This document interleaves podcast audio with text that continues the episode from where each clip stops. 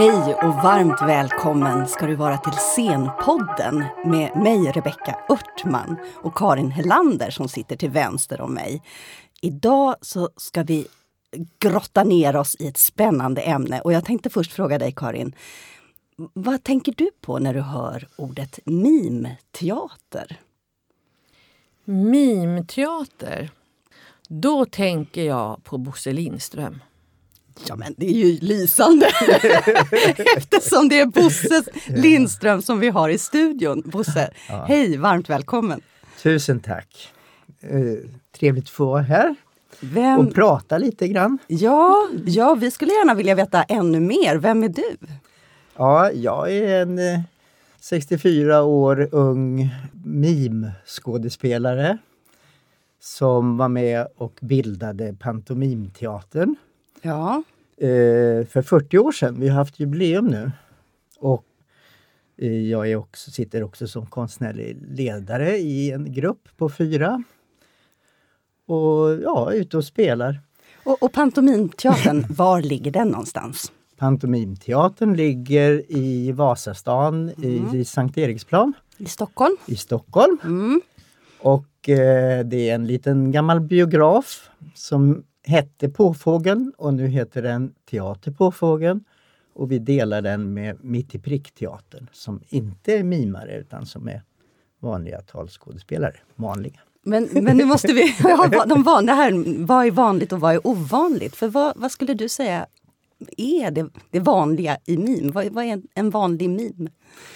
Ja, det, det, är nog svårt. Det finns så väldigt mycket. Många, många får väl kanske bilden av en vitmålad eh, gubbe, ofta ute på gatan, som mm. härmar folk. Eh, kanske en clown.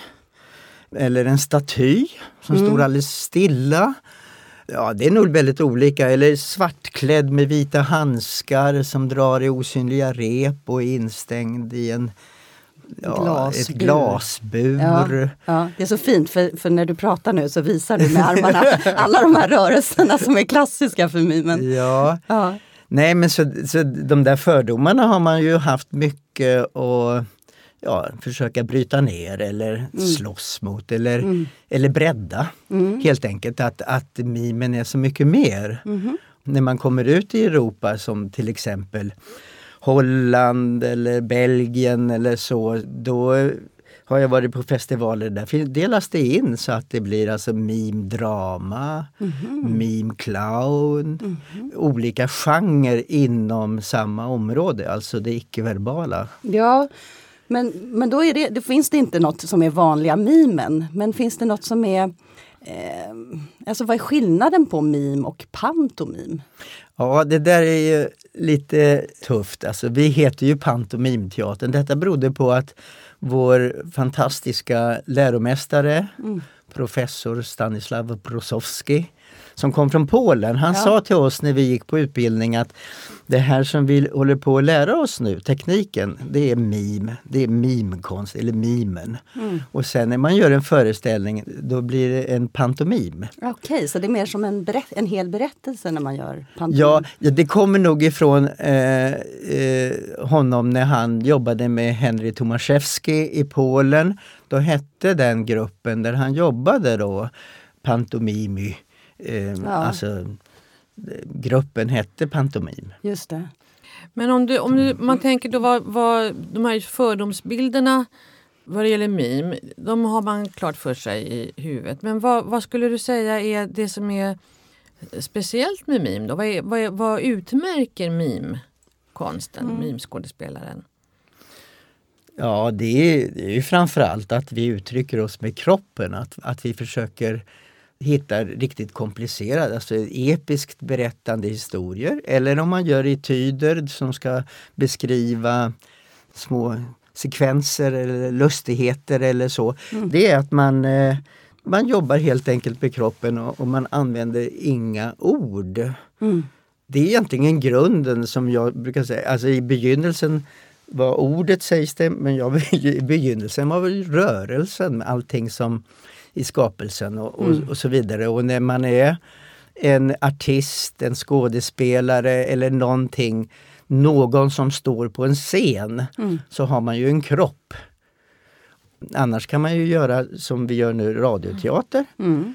Det är också jättespännande, sätter igång fantasin för de som lyssnar. Mm. Ja, och, och som jag tror alla skådespelare har väldigt nytta av, Mm. en, en kroppskännedom. Ja, och det, det påminner på ett sätt om radioteatern, måste jag bara filosofera lite över. För man får ju egna bilder. Ja, Alltså kroppen gör ju någonting som, som är mycket, mycket större.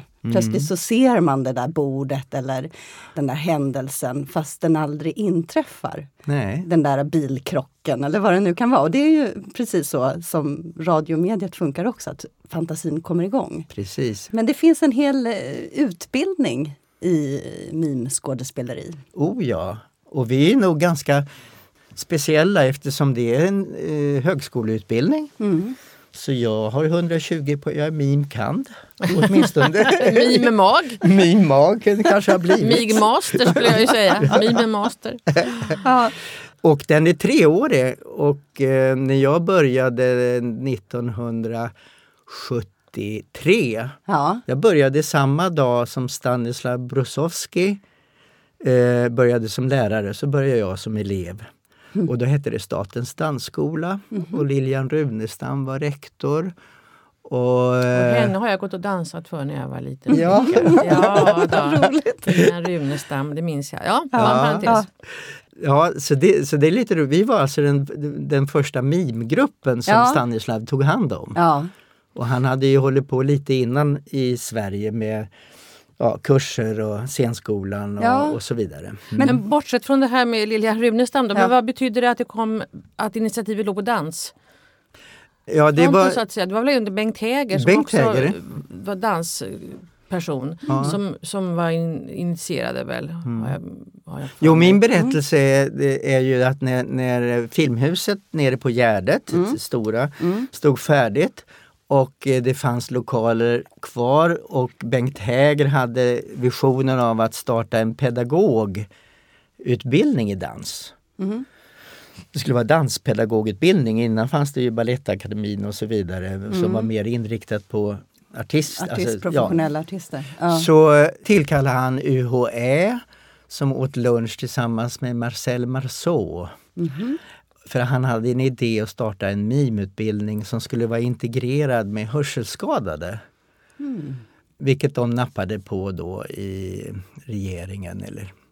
Så då startade de upp det på och, och då, då tillhörde, då tyckte han också att det ligger så pass nära dansen. Men tre år, vad, vad lär man sig under de här tre åren? Disciplin, nej, man, man, lär sig, man lär sig väldigt mycket naturligtvis för att vi har ju, det var ju en åtta timmar fysisk träning om dagen, Oj, en lektionstimmar i alla fall. Ja.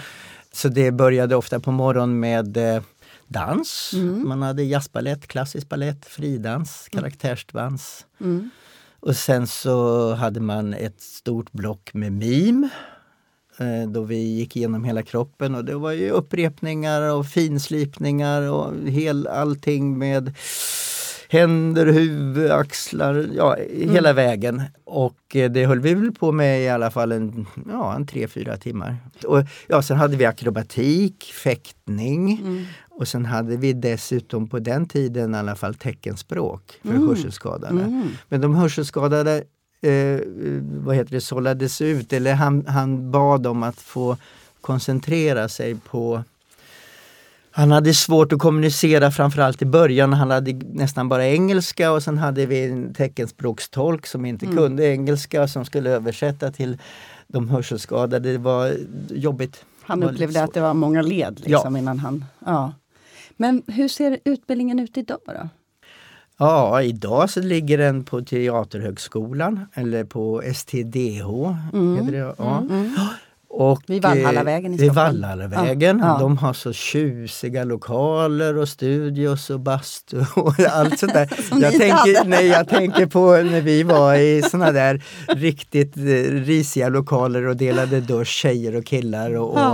och eh, omklädningsrum i stort sett också tjejer och killar. Och, Ja, det var en annan familjär. Det var, det var så här i efterhand väldigt mysigt. Ja.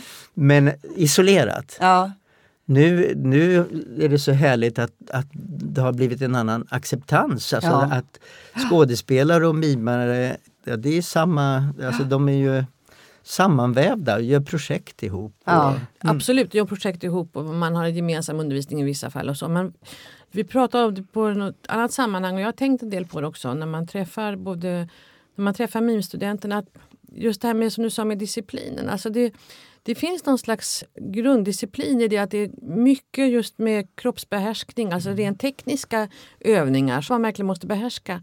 Men också att man har snabba om det är tid eller projekt vet ju inte jag, men det är alltså korta sekvenser som man spelar upp för varandra en gång i veckan på fredagar eller så. Så att man he- hela tiden utsätts också för andras kommentarer och bedömningar. Att det finns något som är väldigt i god mening fostrande och utvecklande i, har jag förstått det som, utbildningen. Och nu har jag ju inte varit inne och sett det själv, men vad jag däremot har sett är att de som kommer ut från mimutbildningen idag, eller flera år bakåt också för den delen, de är liksom multikompetenta. De kan väldigt mycket.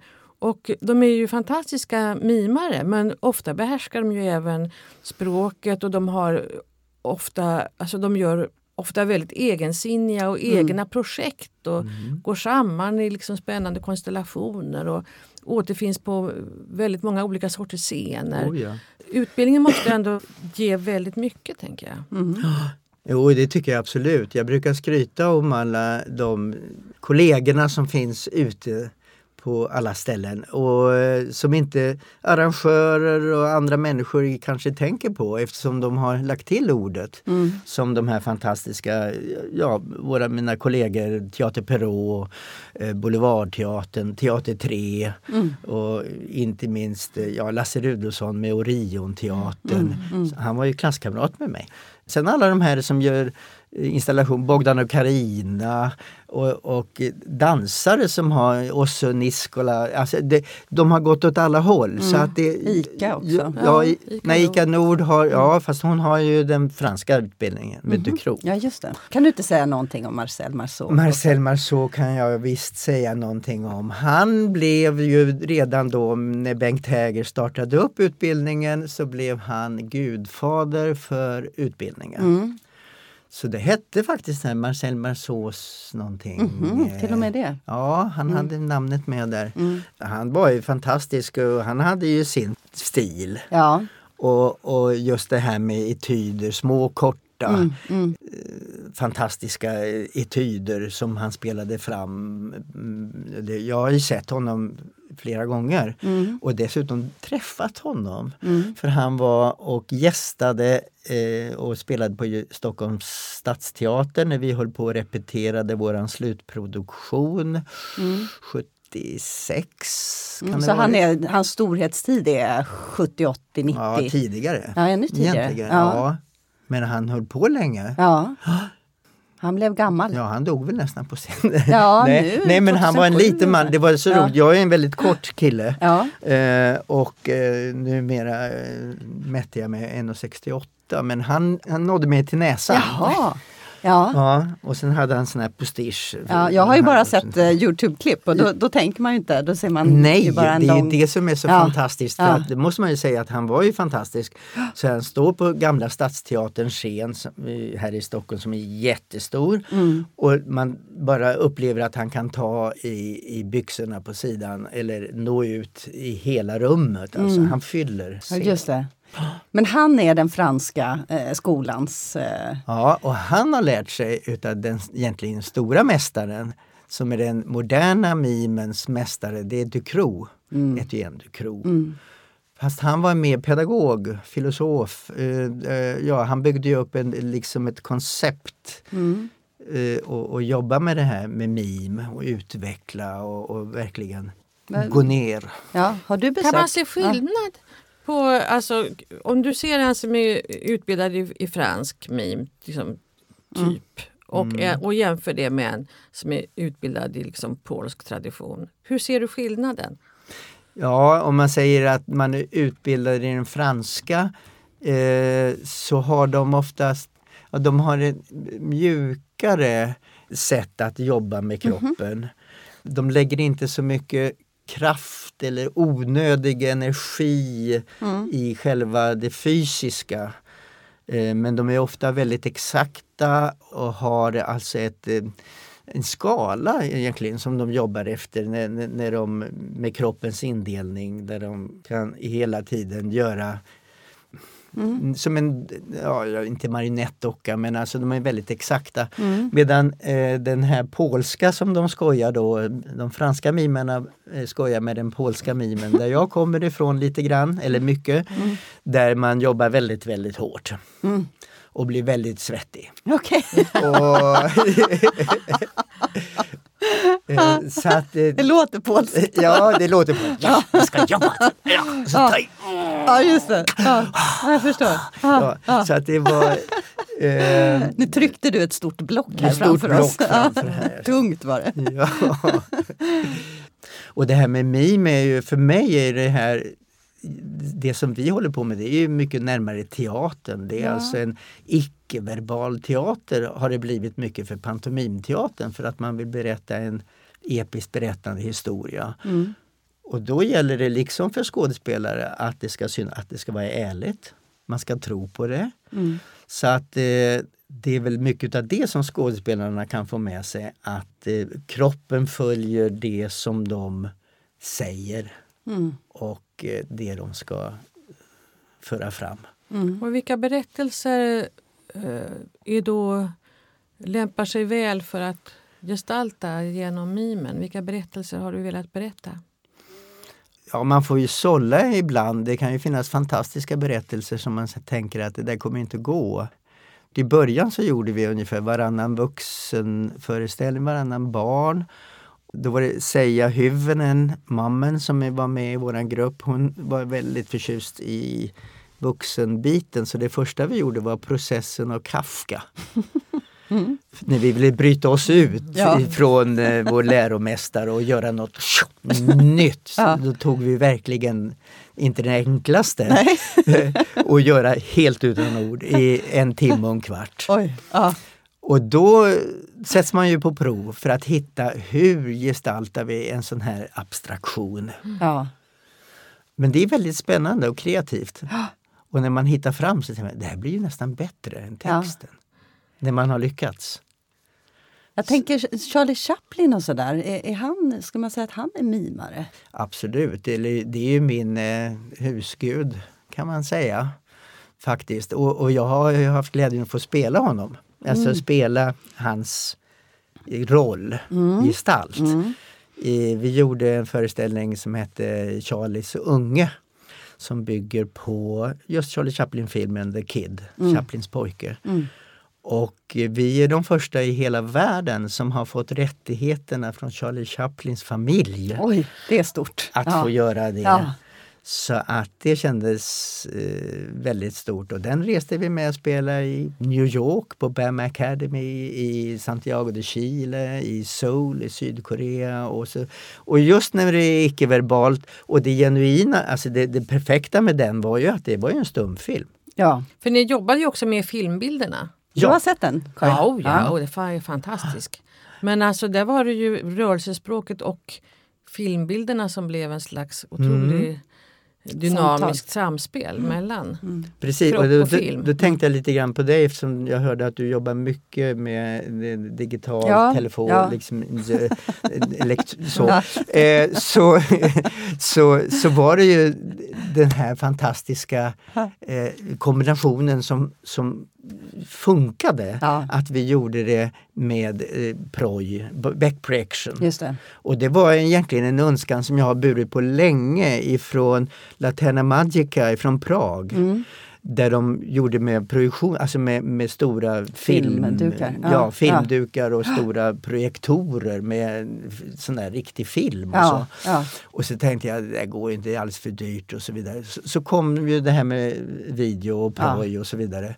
Och sen eh, kände vi ju fantastiska, duktiga människor som, som kunde ja, filma in det här. Plus att det var My Areskog som regisserade, också en kollega mm. som mm Eh, nej, det föll på plats allting och, och, och, vi nådde ju till och med de här svårnåbara högstadieelever som vi var ute och spelade. Ah, fan, vill inte se någon jävla teater.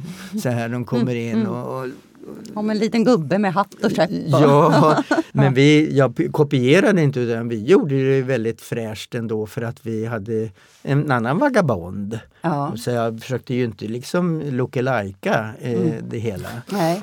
Nej, men, men då kommer de här ungdomarna in och så, sätter de sig nästan demonstrativt med eh, ryggen mot. Sådär. Och sen så när det här kommer med blandningen med tekniken. Just det. Fan, hon, tog, hon tog ju väskan men den var ju i filmen. Ja. Och den försvann och sen, kom, sen hade hon den där. Alltså, och sen kom de in i berättelsen som är väldigt empatisk och stark. Och så. Mm.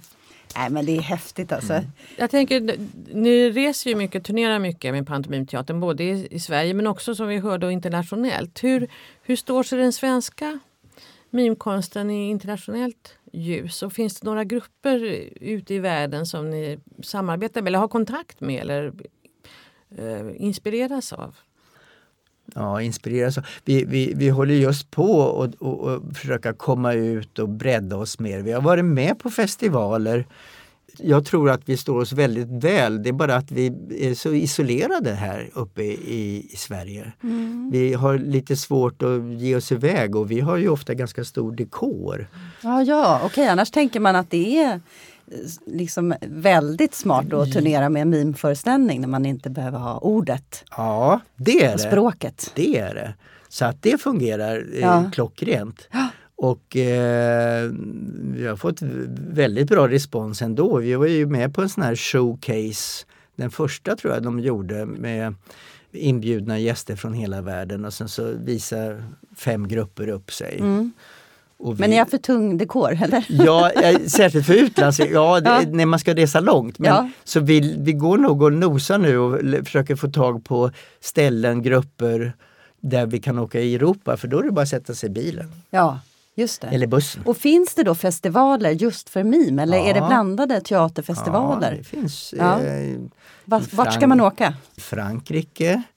Sen eh, Antwerpen eh, har ganska många också festivaler. Det, det, nu har jag inte alla de där i huvudet. Men söker man på det så, så kan man hitta alltså vad, Ja. mimfestivaler. Jag visste Ja. inte ens att det fanns nämligen. Jo, och sen London Mime Festival, där har jag varit Ja. uppe liksom när jag har varit på eh, fått sådana här stipendier, resestipendier och försökt att lägga ut och sälja in. Men då har det blivit no, no, It's only for adults.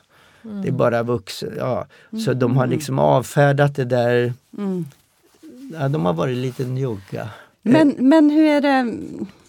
Alltså jag tänker på den här eh, gatukonsten som Mm. ändå förknippas med mimen, att man ser eh, gatukonstnärer göra mim.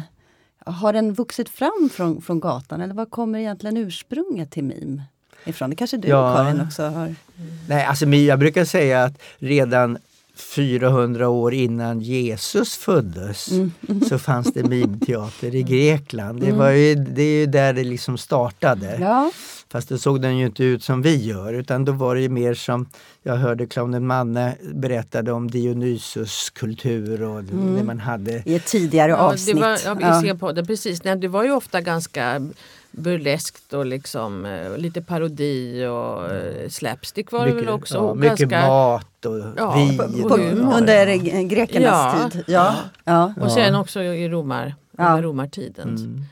Det var liksom mer skabröst. Precis, jag. Eh, precis. eh, Och sen blev det ju liksom eh, mera gycklare eller gatu på torget, Mm, eh, artister så småningom. Eh, och sen blev det ju förbjudet under inkvisitionen där utav kyrkan eh, under Mm. vad det är, medeltiden. Men jag tänker på den här masken då, den här vita masken och de vita handskarna. Ja, är det det franska eller finns det i det Fransk. polska också? det är väl ett sätt att eh, få fokus, alltså att man, eh, att man eh, målade vitt. Jag tänker att det har influerat popkulturen om man tittar på Michael Jacksons Ja. Moonwalk till exempel. Ja, ja. Och hans vita handske också Ja. som han har när han dansar. Ja, Eh, ja. Han, han plockade vet jag en del från mimen eh, i sina Ja, koreografier. Och David Bowie. Och Ja, precis. Finns det också var fler? mimare. Ja. Ja, eh, Som har influerats av, av mimen i, inom det är det säkert. popkulturen. Ja, Vad, vad, vad var Da- David Bowie? Vad hade han? Ja, han, han var, mim, han var mimutbildad. Han Jaha. hade, ja, han hade liksom studerat mim Mhm. och gått på skola och sådär. Så Mm. att, och sen var det ju musiken som tog över. Mm. Och då hade han väl med sig det där i, i sitt sätt också när han sminkade sig och när Mm. han gestaltade Mm. på scen. Mm. Om man hoppar därifrån till musiken, jag tänker, och det är ordlöst då, men hur pass jobbar ni med musik? Mycket. Och i vilken, i vilken ordning liksom? Väljer man musiken för hur, ja, berätta, hur jobbar det? Hur går det till? Ja, det, alltså, för det mesta så, så börjar man ju repetera fram och eh, hitta scener. Och sen kommer ju musiken till.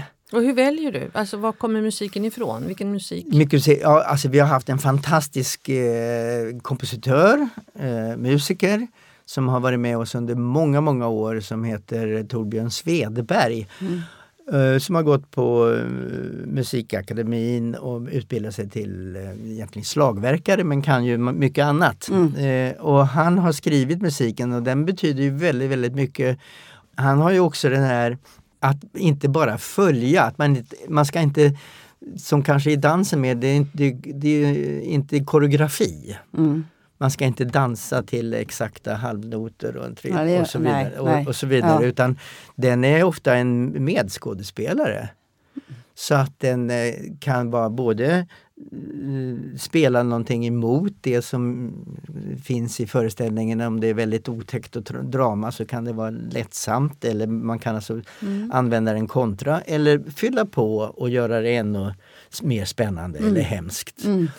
Och, och det fina är ju då att det är specialkomponerad musik till alla våra föreställningar. Jag tror inte vi har plockat, näst, ja det var alldeles i början vi plockade lite direkt från skivor eller Mm. färdiga. Mm. Så musiken är, är jätteviktig. Och jag vet ju också eh, en föreställning där jag hade beställt utav Thomas, eller, eller utav Torbjörn. Eh, han skulle åka till Kina och så sa jag, ja men jag vill att du ska göra musik där till Sagan om farbrorn som inte kunde somna. Ja men jag ska till Kina. Ja men du, kan du göra en undervattenssalsa och en pirattango och en, ja, och så, ja, fem minuter styck ungefär. Och då använde vi dem rakt av. När vi, när vi Ja. gjorde föreställningen så hade vi dem att anpassa Ja, scenen just det, så det till. kan vara lite ja, olika. det kan vara olika. Ja. Hur, hur håller du ditt eh, instrument igång? För jag tänker att det är, det är kroppen som är ditt främsta instrument. Jag slarvar nog en hel del faktiskt. Jag eh, sliter på det. Vi, ja, som, som när man är ute på turné så blir det ju att man håller sig ju igång fast man bygger inte upp. Mm. Utan man Utom dekorer då? Ja, då bygger just ni det. upp. Ja. Ja, det är det vi Mm. bär och river och, Mm. och spelar och, och sen så är man ganska trött så då går man inte ner på gymmet alltså. När man har kört eh, en eh, sån där åtta Mm. timmars. Behöver man vara Nej. vig? Behöver man vara varm? Ja, det behöver man vara. Så hur ser De, det ut? Liksom, ja, de när du- skojar med Ja. mig för att de säger så här, Ja. Bosse, när du värmer upp då tar du fram dammsugaren eller sopborsten och så sopar du scenen under tiden du koncentrerar dig och, och värmer upp. Min dotter säger, du måste pappa, du måste värma upp. Du måste stretcha. Hon är en sån här friskis och svettis Ja. Ja. Och så, så hon är ju på mig hela tiden. Ja. Ja, jag är inget föredöme där. Nej men det kanske också finns ett fokus tänker jag. Att, att i den där Ja. eh, sopkvasten och den där dammsugaren. Ja. Hur, hur politisk kan mimen vara? Oh, jättemycket. Det brukar jag också säga när jag har workshops för eh, de som är lite äldre, högstadiet, att det här mimare, det var inte bara clowner eller Ronald McDonald-clowner och, som bara gör sig lustiga. Och, och, eh, utan de, eh, många gånger, både i såna här totalitära stater eller Ryssland eller, eller i Sydamerika eller så vidare, där, där man eh, där man vågade gatuartister och även på scen göra icke-verbala föreställningar som var så vassa där de inte kunde komma åt dem för censuren. För om de sa att vi ska ta död på kungen eller presidenten så åker Ja. man ju direkt in. Alltså. Ja. Då, då sitter man ju på vatten och bröd. Ja. Eh, Men med mimen så kan man ju bara göra eh, Nu har vi Ja, och- en liten mustasch och Ja, en och, och, och så hajhälsningar. säger gör, gör du hån av fyren? Ja, Nej, nej, jag bara kliar mig så här. Så. ja. Ja, och, och alla runt om bara...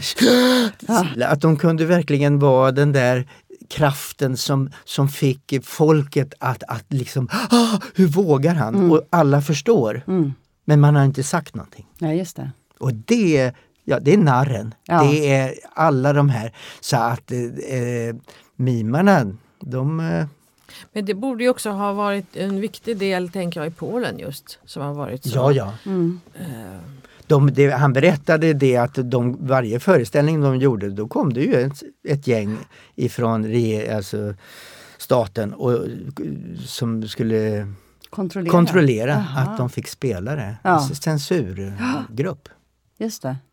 Ja, det är fantastiskt med det här ordlösa. Mm. Att man kan komma så långt i vad man tänker och tycker. Mm. Hur, hur ser, tänker du framtiden ut eh, för, en, för mimens roll i samhället? Jo, nej, alltså det är så skönt nu att eh, det fortfarande finns kvar. Ett tag var man sådär, "Åh, kommer det dö ut nu? Kommer de lägga ner utbildningen? Kommer, kommer pantomimteatern bara bli en liten fling som var ett tag?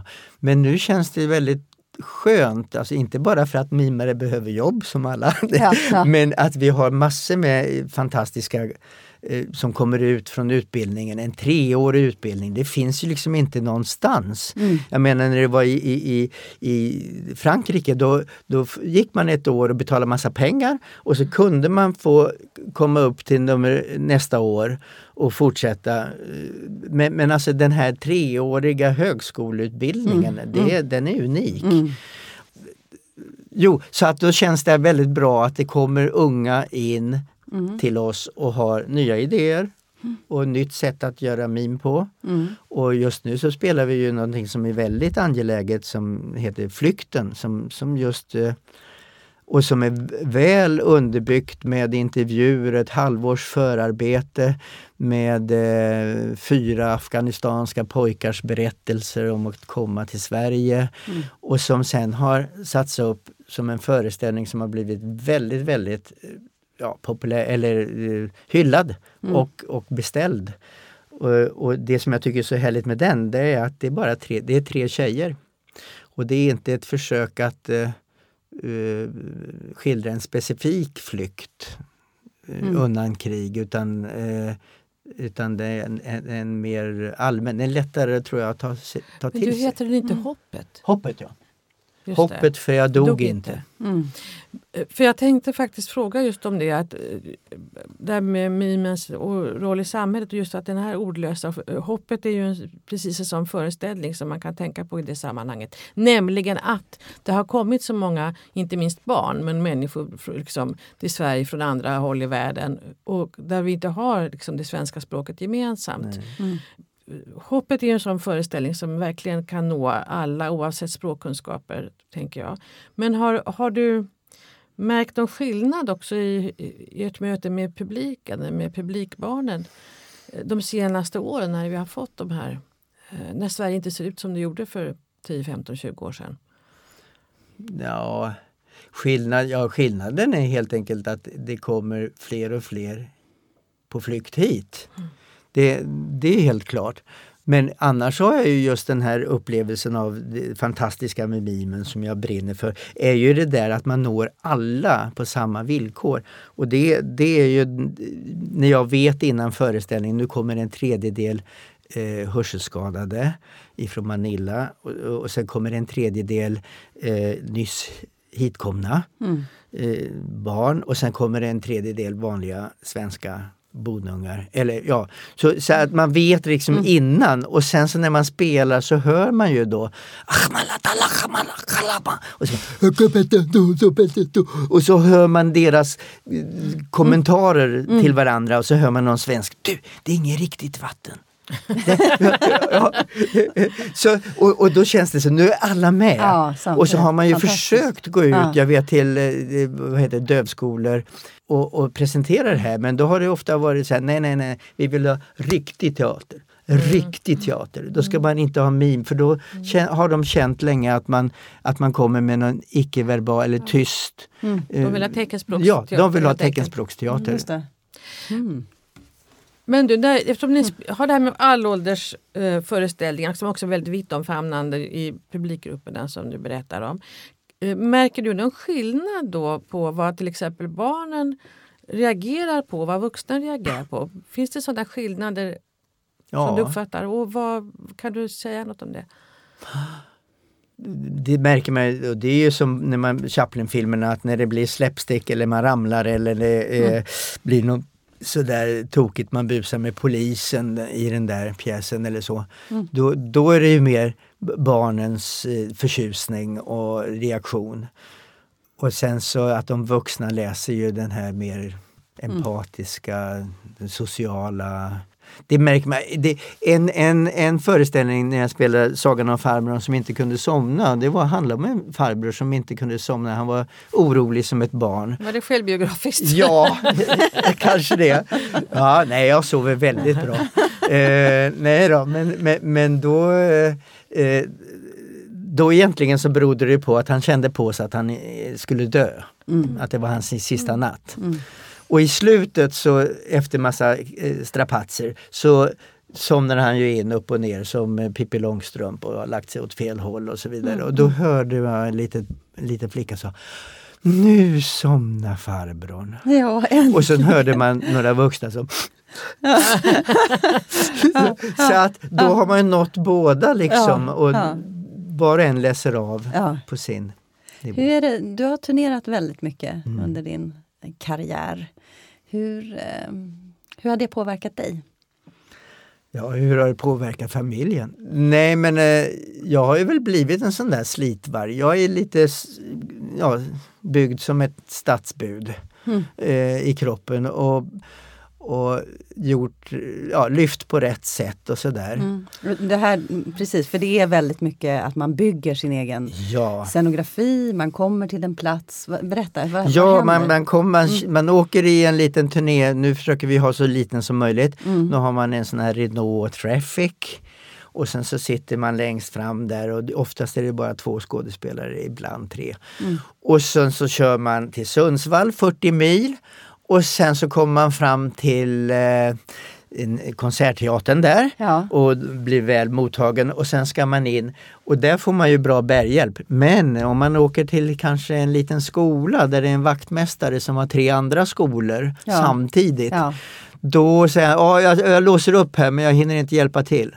Mm. Och då är det kanske en ung medskådespelare, en tjej som är 27 och sen är det jag och sen är det in med de här ett halvt ton grejer. Det är ju sladd, lampor, scengolv, dekor, eh, högtalare och så vidare. Så ni det- riggar allting eh, Ja. själva? Mm. och förhoppningsvis dagen innan om vi får, men annars så åker man dit, går man upp klockan halv sex eller någonting och då har de inte frukosten färdig på hotellet så då får man framställt någon kaffe och någon macka och sen åker man iväg och det kan vara november eller det kan vara december. Det är- Ja. Och så eh, blir man upp och in i en kall gymnastiksal Ja. och ibland så är det enda inpacket att gå i labyrint i eh, omklädningsrummet Ja.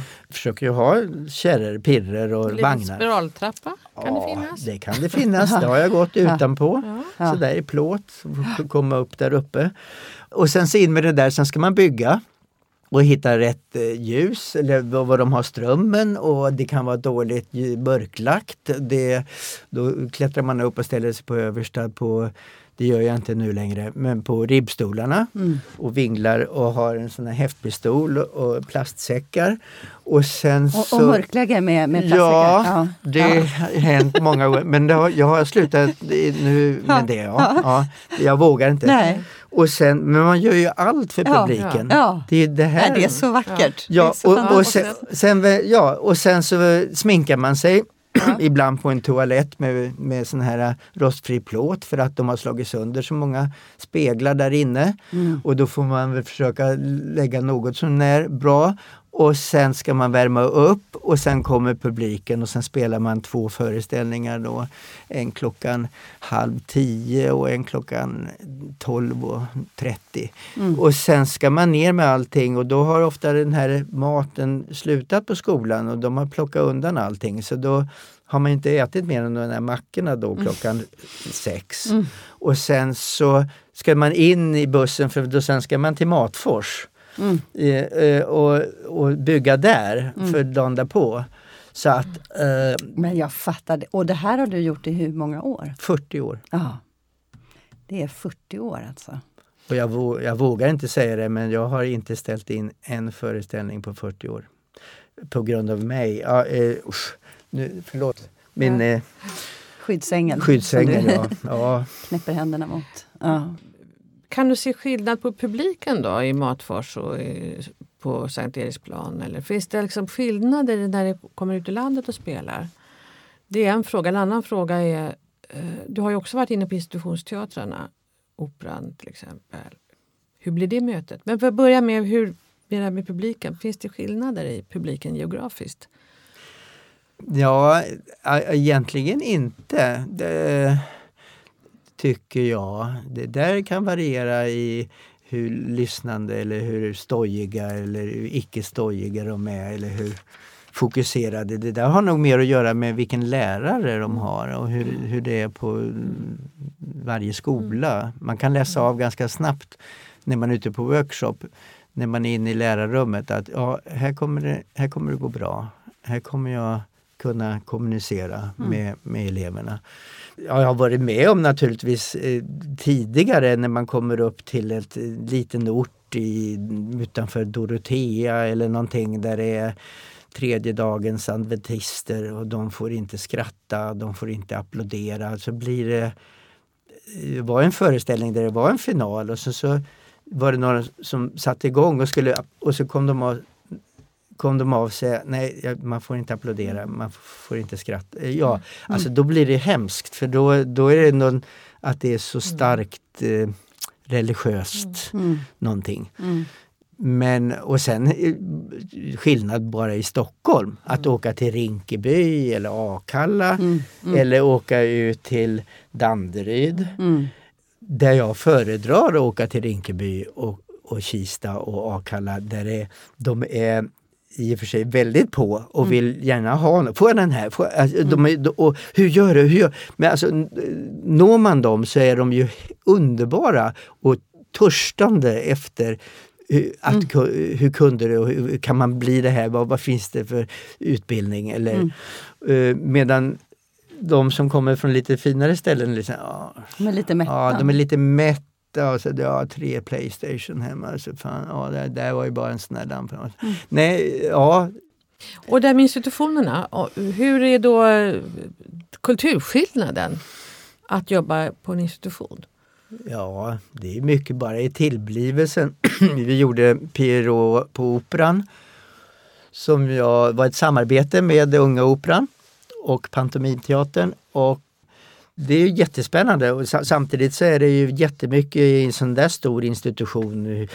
Ett år innan så ska scenografin redan vara tänkt och ritad och sen skulle de här dekorbitarna också eh, redan vara gjorda och allt det det här framförhållningen som en institution har med allting och text och det ska ligga färdigt och så vidare. Medan fria grupper ofta gör nästan det mesta på golvet under repetitionerna. Just det. det. växer Man skapar fram. Man där. skapar Ja. där liksom. På gott och ont. Ja. Så att det är en väldig skillnad. Men det är klart att eh, sitta i solistlogen och, och droppa sina strumpor så här på golvet. Eller någonting, det, det kändes lite skönt. Lite upp på lyx. ja, och gå upp och sätta man sig i sminket. Ja, ja. Ja. Ja, ja, alltså jag blir så sugen på, på meme nu. Vart ska Ja. jag gå om, om, ehm, just nu? Ja, just nu är eh, mitt i prickarna inne där. Vi delar ju liksom Mm. ganska Mm. stora sjok. Ja, Men, har ni något på gång som, man, som Eh, kommer? ja, de är ute. De är ute och Ja, far. ja. Ja, både eh, Besser och Visser som är en slapstick-historia. Jätterolig. Ja, ja.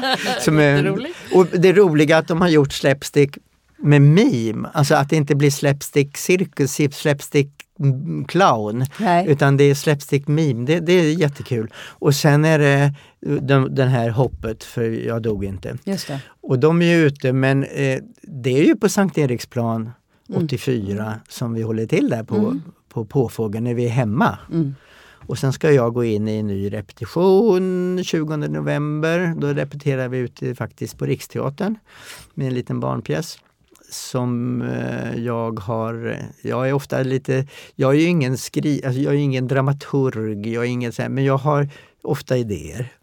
Och rita gubbar och ha bilder. Ja. Så att eh, då tänkte jag med anledning av det här hoppet så skulle vi göra eh, någonting för små barn från fyra år och då, då tänkte jag på I ett hus vid skogens slut, liten tomte tittar ut. Har en, och, så hela den sången som alla barn känner till som handlar om empati och mottagande. Och eh, Fast de här djuren som dyker upp ska inte vara några svenska gulliga djur utan det är en skunk och det är en känguru kanske, vi har inte helt lagt det. Men alltså att det kommer Ja. andra djur som har förvillat sig i svenska skogen. Ja. Och den här stackars gubben som har flytt ut i skogen för att komma undan allt Mm. eh, ja, bråk och ljud och elektronik och sen te- telefon, ja, som, som har velat främja. Han, han till slut tar ju hand om de här. Mm. Motvilligt. ja. Och allt det här ritar du på, på papper? Ja, jag gör små såna här teckningar och tycker om att hålla på och sen så har jag någon skiss på årstiderna och sen, ja. Men det, Men vad, hur gör du sen då? För jag tänker om du då ritar och skissar och sen ska du ändå upp på golvet och göra kropp av. Koreograferar Ja. du dig Nej. själv och din medspelare eller hur improviserar ni fram? Eller Gudskelov så har vi då insett att vi har en stark, och då, då har jag ju alltså en av mina allra bästa kollegor, Victoria Kahn, Mm. som jag gick också på Skara skolscen tillsammans med. Mm. Eh, och som också har gått mimutbildning och var en av grundarna. Men sen har ju hon varit ute på talteater och satt upp grejer i, i den stora världen Ja, utanför ja, som mimare verkar ja. göra. Ja, och sen så har jag varit ganska många gånger tillbaka. Så hon är den trygga punkten som, som ser och hon har eh, dramaturgiskt öga och Mm, mm. regi och, och så vidare. Så då, eh, då får man ju naturligtvis som skådespelare ge så mycket som möjligt från scen som hon har att reagera på och Just svara det. på. Ja, Så att det, det är ju ett samarbete, det är det ju. ja. Vart, vart kan man mer se mim idag om man är sugen på att se någonting? Ja, nej, det är inte så många ställen. Det är när vi är ute och spelar i landet här och där och eh, eh, sen finns det faktiskt en, eh, alldeles nu, en eh, spännande ny eh, mimfestival i Göteborg tror jag. Ja, det finns det. Den heter Göteborg Mime Fest. Mhm. Eh, och den är i helgen, 18-19 november och utlovar en kärleksförklaring till den rörelsebaserade scenkonsten Åh. med eh, en jättespäckad helg av mim. Så att nu är det inte bara Stockholmsgrupperna och de turnerande grupperna från Stockholm utan också i Göteborg. Och så kan man väl se studenter? Ja, ja. Och, och det kan vara riktigt spännande för att eh, då spelar de ju på sin eh, ja, skola, eh, STDH. Mm. Och eh, de har redovisningar eh, titt som tätt. På Valhallavägen där? Ja. Ja. Eh, ja, vad, går, vad går man in på då? STDH? Ja, man kan gå in på ST, eller SKH, Stockholms konstnärliga högskola. Ja, ja. Eh, och de har ju ibland, de, där har de ju slutproduktioner. Ibland så är de ju så fantastiskt lyckade så att de också spelar på andra ställen. Riksteater, alltså Parkteatern till exempel. Eller så har ju också hänt. Dansens hus såg jag, Ja, en eh, sånt där eh, elevuppspel. Mm. Om du själv går på teater, vad vill du se då? Oftast alltså, någonting som är äkta naturligtvis. Och eh, vilken genre. Jag, jag går väldigt sällan på Dramaten faktiskt. Stadsteatern går jag på. Eh, lite då och då. och, och, sen blir det främst att jag går och tittar på mina kollegor. Alltså barnteater helt enkelt. Mm. För att eh, läsa av vad som händer där.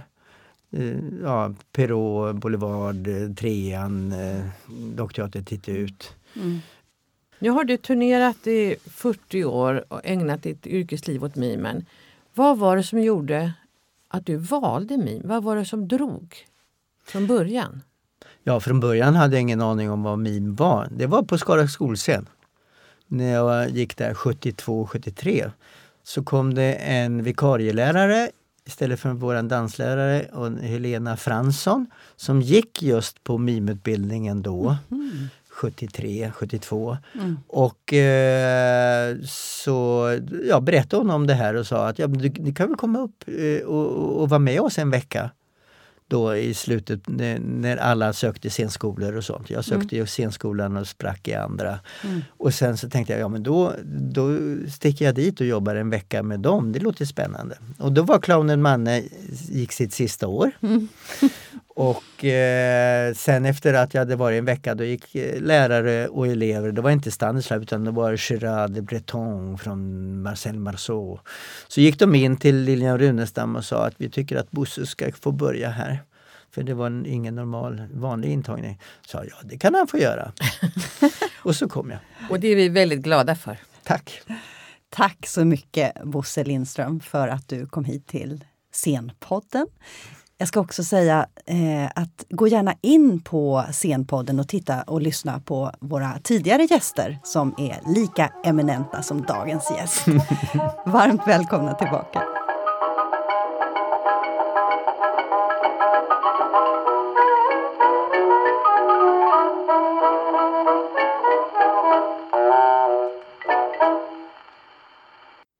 Du har lyssnat på Scenpodden, en podcast från Rats Teater och Humanistiska fakulteten vid Stockholms universitet.